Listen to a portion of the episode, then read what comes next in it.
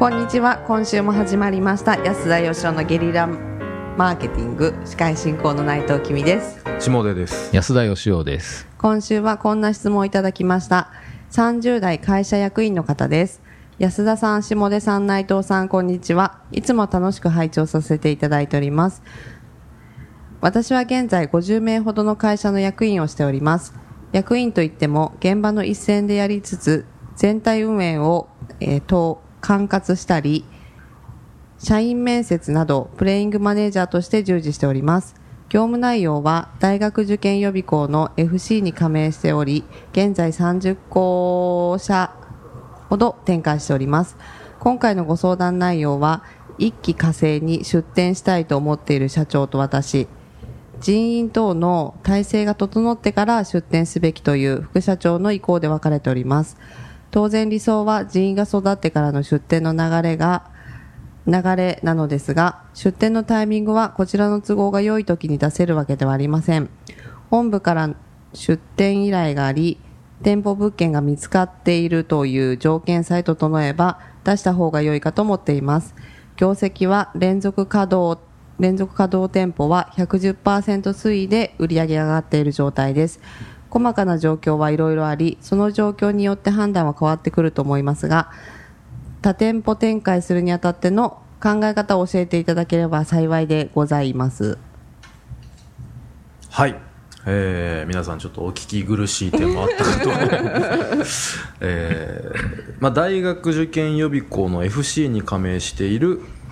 現在30校舎ほど展開している会社さんの役員と、うん、はいはい、はいでこの方および社長さんは一気に行こうと、うん、30校舎なんぼのもんじゃいと。50100と行こうと、うん、ただ副社長はいやいやもう少し人を育ててからだねと、うんうんうん、組織体制整ってから出店しないとだめなんじゃないのと。なるほど、まあ、ここであのバチバチやっている中さあ安田さんはどっちを取りますか？ということでしょうね。うん。分かりませんね まあそれもあの最後にね状況など細かな状況などはいろいろあるので判断はその時々で変わると思いますが、うん、多店舗展開の基本的な考え方など教えてもらえればと、まあ、多店舗展開も FC もやったことないんでね、うん、まあ確かにね。でも社長さんが攻めていく人で副社長がねなんかじっくりいく人でバランス良さそうですね、この会社ね、まあ逆にそうですよね、全員イケイケどんどんだったらね。そうですね波が終わった時にやべえってことになりますが、なんかでもやっぱりそのやったことはないんですけど、まあ、FC 展開をやっている社長さんの話聞いたことあるんですけどね。FC で大事なのは FC に入ったらみんな儲かると思ってる社長が、まあ、80%ぐらいらしいんですよ。あお花畑ですね。お花畑の。入ったら加盟したら利益が上がると思ってるから入るらしいんですねであいつらは野花畑だと言ってましたけども、大事なのは FC の中の、ね、上位1割とか3%とかに入ることらしいんですよ。ということは言われたことと同じことやってたらだめだっていうことなんですよね。そしたら FC っていうのは絶対儲かるようにできてるらしくて。だけどそのそれでも出店する場所とか、まあ、あの店の大きさとか、いろんな影響あるじゃないですか。はい。でその人言ってたのはあのいい物件があって条件がそれば出すんですってとりあえず、でもダメな時に、ダメな人はずるずる引っ張っちゃうらしいんですよ。例えば2000万とか突っ込んじゃったら、いや、もうちょい頑張ってみようみたいな、損切りができないといかに早く損切りするかっていうところが大事だって言ってましたね、だからなんか、あのその引き時の見極めを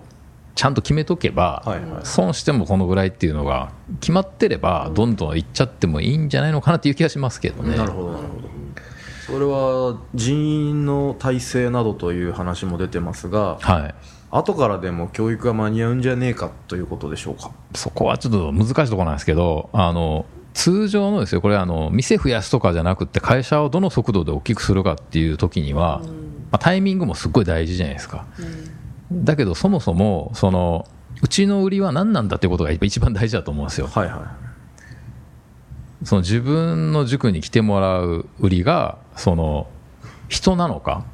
カリキュラムなのか何なのか、まあ、これ FC だからすごい難しいところなんですけども、だからその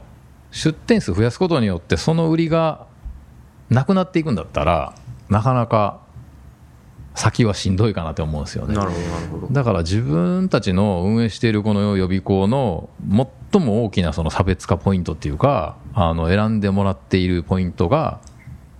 もしかしたらその先生の教育体制とか質かもしれないじゃないですか、はい。だったらこの副社長さんが言ってることは正しいかもしれないですよね、なるほどなるほど。はあの前回でしたかね。あの、は営業スタイルをハンターからメンターへなんて話もありましたけど、い、はい、だから一人一人の生徒に寄り添う姿勢ですであるならば、そうですね。一気化成っていうのは違うんじゃないかと、はい、特に今あの、もうね、減ってるじゃないですか、どんどんどんどん若手人口。が。はい。でもう大学も潰れちゃうような時代で、で予備校もね、まあ生徒がまず減っていくじゃないですか、それと今、あのもうその実際の教室構えないでね、えー、とネットで見れたりとかっていうのまであって、その中で何をもって買っていくのかっていうことが、すごい大事ですよね。はいはいはい。でそれが明確にあってでそれでもって選んでくれる人が10年後もこれだけのマーケットは必ずあるっていうことが明確で、そしてその強みをあの拡大しながらも活かせるんだったらやったらいいんじゃないかなって思います、なるほどね。あでも予備校の FC ということはですよ、まあはい。おそらくブランドとカリキュラムっていうところが強みにはあるんだろうとは思いますけどね。なるほど。もうじゃあこの会社の強みというよりはその FC の本体のはい。強みみたいなところで広まっていくと、まあというところはまあ FC ならではの良さじゃないですかそれが、うん。それがないんだったら加盟する必要がないので、まあそうですね。はい、あのブランド力による集客とカリキュラムの完成度っていうのは本部によってある程度担保されているのではなかろうかと推測するとはい。ある程度スピードを上げてうん。出店するというのもありなんじゃないかなと僕は思いますけどね、さすがですね。まあ状況の推測してるだけなんでわからないですけども。はい。いや、そうですね。ええー出店しましょう。いやいやいやまあ確かにその物件のねはい。条件とかタイミングとかっていうのもまたそれも出会いだったりするので,、で人員とかっていうのもまあ出会いだったりもするので、どっちもね運と縁とタイミングみたいなところがあるから、まあ、どっちの方が出会いにくいのかっていうこともあると思うんですけど。でもタイミングはすごい大大事ですからね。やっぱ物件っていうこともありますし、今この加盟してるところが人気があってこう広がっていってね、はいはい。今店出せば絶対に売り上げ上がるみたいな、そのスピードに合わせていかに人員をこう採用してね、早く育成するかっていう、そっちに力入れた方がいいのかもしれないですね。そうですね、うん。ご質問者の方よりの回答にそうですねな。ってますがでもあの今、全国展開のチェーン店のあの、まあ、洋食屋さんとか、ファミレスとかも、だんだんと、やっぱりもうその、昔はあのどこに旅行行っても、やっぱりある程度自分が知ってる店入りたいみたいなのありましたけど、はいはいはいせっかくだったらあの地元にはないとこに行きたいとか言って、だんだんとやっぱりねそのそこにしかない店とかに人が行き出してるじゃないですか、はいはいはい。塾とかはそういうふうになんないんですかね。まあどうなんですかね。うん、結構ねその受験ってうん、ものすごいノウハウビジネスなので確かに確かに。か過去の事例とか傾向とかのデータを持ってるところは強いのは強いですよね、確かにそうですね、はい。まあ、勝ち方が決まってるわけですもんね、なるほど。まあこれがあの本当に多様性を持った教育とかに日本全体が変われば変わるのかもしれないですけどはい。当面そんなふうにはならなそうですからね。なるほど。はい。わかりました。じゃあ出店しましょう。出店 出店に1票で。はい、えーということはあの我々、まあ、じゃあ僕も1票なんで、えはい。内藤さんは？私ももちろん一票です。あじゃあ分かりました。じゃあここであの出店に3票、はい、はい、に2.5票ぐらい。で 内藤さん、2.3そうですね、内藤さん、多分途中あんま聞いてなかった。出店に2.3票と、はい。い、うところで、えー参考にしていただければと、あとはこの引き際をね。あ一応そうですそれそれしか僕言ってないですけど。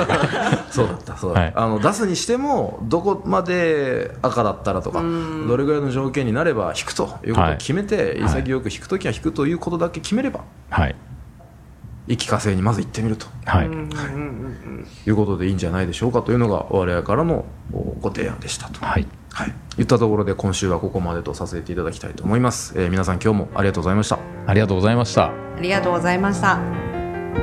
安田義雄への講演依頼とブランディングのご相談は、ブランドファーマーズインクのホームページよりご連絡ください。また番組ではポッドキャスト番組を作りたい方を募集しています。ご興味のある方は podcastproduce.com よりお問い合わせください。よろしくお願いします